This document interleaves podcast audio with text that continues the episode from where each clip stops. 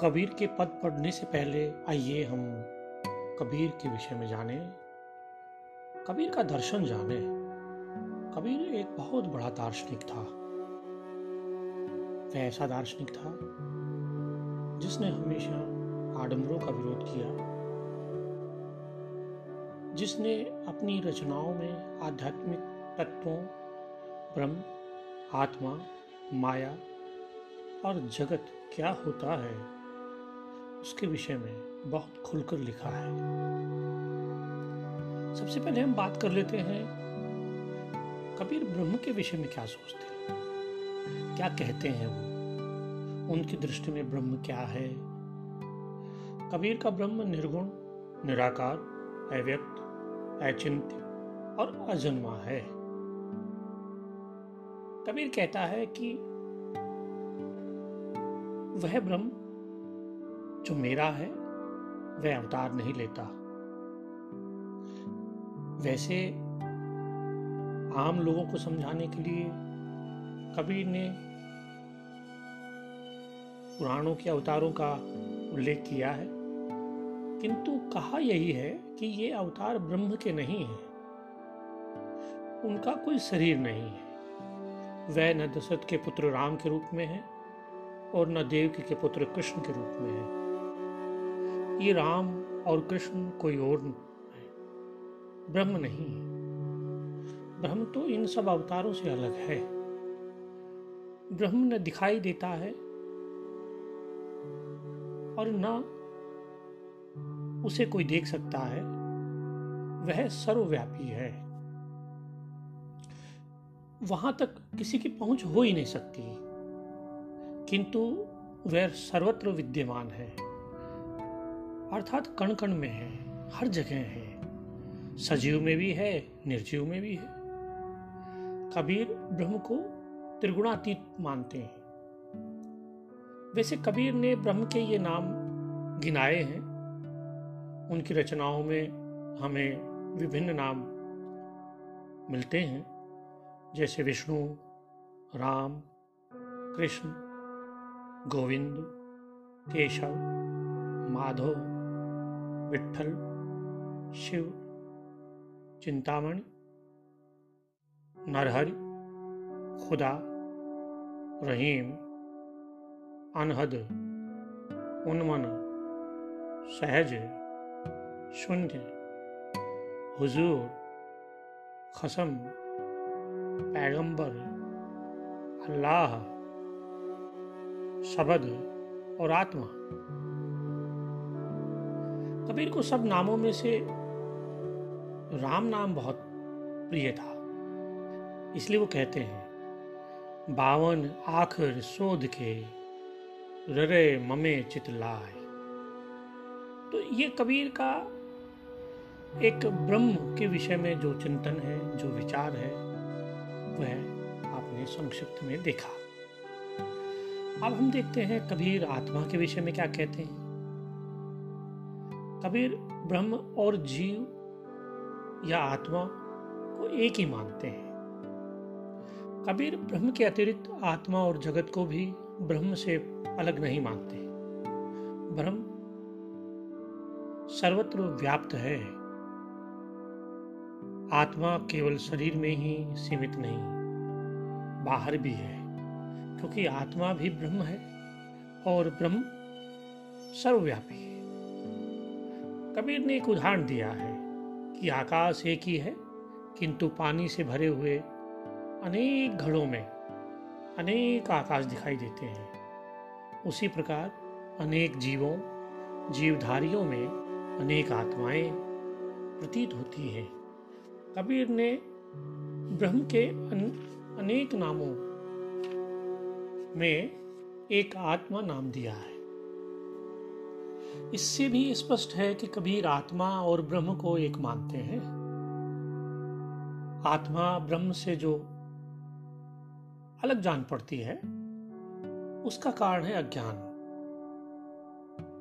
जब अज्ञान दूर हो जाता है, ज्ञान प्राप्त हो जाता है, तब साधक को आत्मा और परमात्मा में भेद नज़र नहीं आता। कबीर ने आत्मा परमात्मा को अद्वैतता का और उसके पृथक प्रतीत होने के बारे में वर्णन किया है।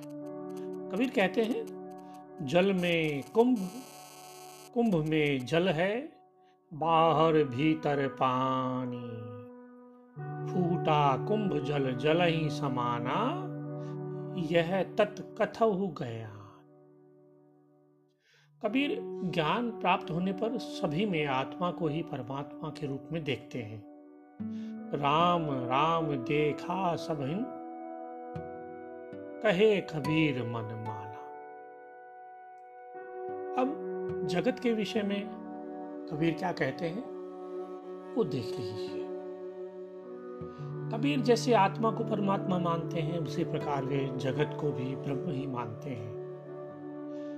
जगत में केवल ब्रह्म की ही सत्ता है।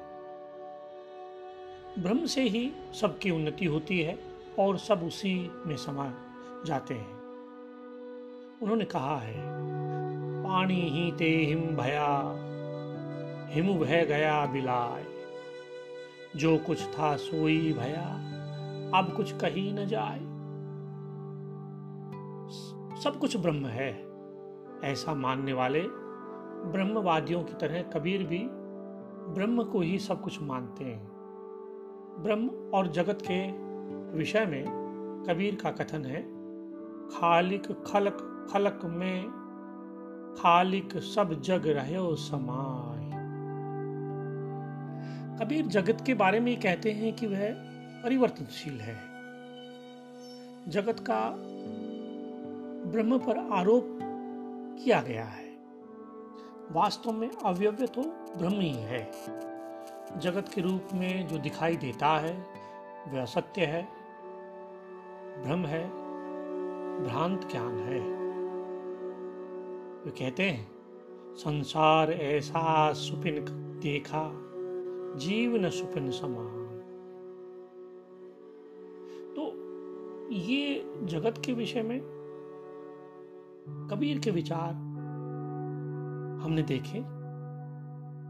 वो कहता है, संसार कुछ नहीं है, जगत कुछ नहीं है। जहाँ हमें संसार दिखाई देता है, जहाँ तक हमें जगत दिखाई देता है, वहाँ सब ब्रह्म ही ब्रह्म है। ब्रह्म के अलावा कुछ नहीं है। माया के विषय में कबीर ने बहुत कुछ कहा है। माया को महाठगनी कहा है। माया को प्रपंचनी कहा है काम, क्रोध, ये सब माया की संतानें हैं, ऐसा कबीर ने कहा है। जिन चीज़ों से व्यक्ति वासनाग्रस्त रहता है, वो माया के कारण ही है। कबीर बताते हैं कि मनुष्य ब्रह्म को तब तक नहीं प्राप्त कर सकता, जब तक तो वह संसार के प्रति आसक्त रहता है। संसार के प्रति मनुष्य को माया आकृष्ट करती है। ब्रह्म को पाने के लिए माया ममता से छुटकारा पाना चाहता है। माया से छुटकारा पाने पर मनुष्य को अपना वास्तविक रूप पहचान में आ जाता है। ब्रह्म पहचान में आ जाता है। माया से छुटकारा पाना यद्यपि सरल काम नहीं है, माया बहुत तरह से मनुष्य को भरमाती रहती है। कहते हैं वो मीठी मीठी माया अजी न जाए। अज्ञानी पुरुष को भोली भोली खाए। तो ये कबीर का माया के विषय में विचार था। अब मोक्ष के विषय में क्या कहते हैं, मुक्ति के विषय में क्या कहते हैं? ये देखिए अब आप। मोक्ष या मुक्ति वह स्थिति है जब मनुष्य जन्म मरण के चक्र से मुक्त हो जाता है। अर्थात ब्रह्म में लीन हो जाता है। उसका ब्रह्म में एकाकार हो जाता है। या यूँ कहे कि वह ब्रह्म बन जाता है। कबीर और विशिष्टा द्वैतवादी रामानुजाचार्य की मुक्ति के स्वरूप में अंतर है। कबीर ने मुक्ति दो प्रकार से बताई है। एक तो वह जब भक्त या साधक जीवन काल में ही ब्रह्म का साक्षात्कार कर लेता है। उसे जीवन मुक्ति कहा है दूसरी, जब वे मरने के बाद साधक की आत्मा परमात्मा से साक्षात्कार करती है या परमात्मा से जाकर मिलती है और फिर उसका जन्म मरण का चक्र छूट जाता है, ये विदेह मुक्ति कहलाती है। कबीर ने इसे विदेह मुक्ति कहा है। कबीर को जीवन काल में ही ब्रह्म का साक्षात्कार हो गया था। वे संसार में रहकर भी जीवन मुक्त थे। वे स्वयं तो अमर बन गए थे। कबीर कहते हैं, हम न मरे मरे संसारा। हमको मिला जीवन मनहारा। अब न मरो, मरने मन माना। ते मुए जिन राम न जाना। अर्थात जो व्यक्ति राम को जान लेता है, वह इस संसार में बार बार नहीं मरता है बार बार जन्म नहीं लेता है।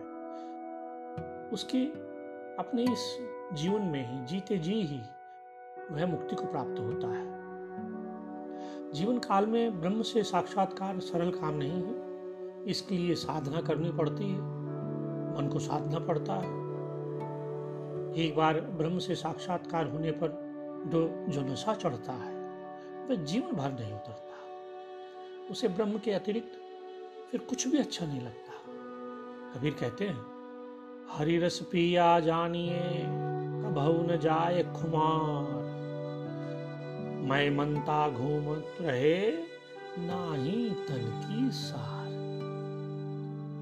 अर्थात जब कोई व्यक्ति हरि का रस पी लेता है, हरिमय हो जाता है तो उसके ऊपर एक विशेष प्रकार का नशा खुमार चढ़ जाता है। और वे उस खुमार में, उस नशे में जीवन पर्यंत घूमता रहता है। और ना ही तन की सार। यहाँ जो तन है, वह तन शरीर नहीं है, बल्कि संसार है। और वो फिर वह इस संसार की परवाह नहीं करता। कबीर आत्मा और परमात्मा को पारमार्थिक रूप में एक ही मानते हैं।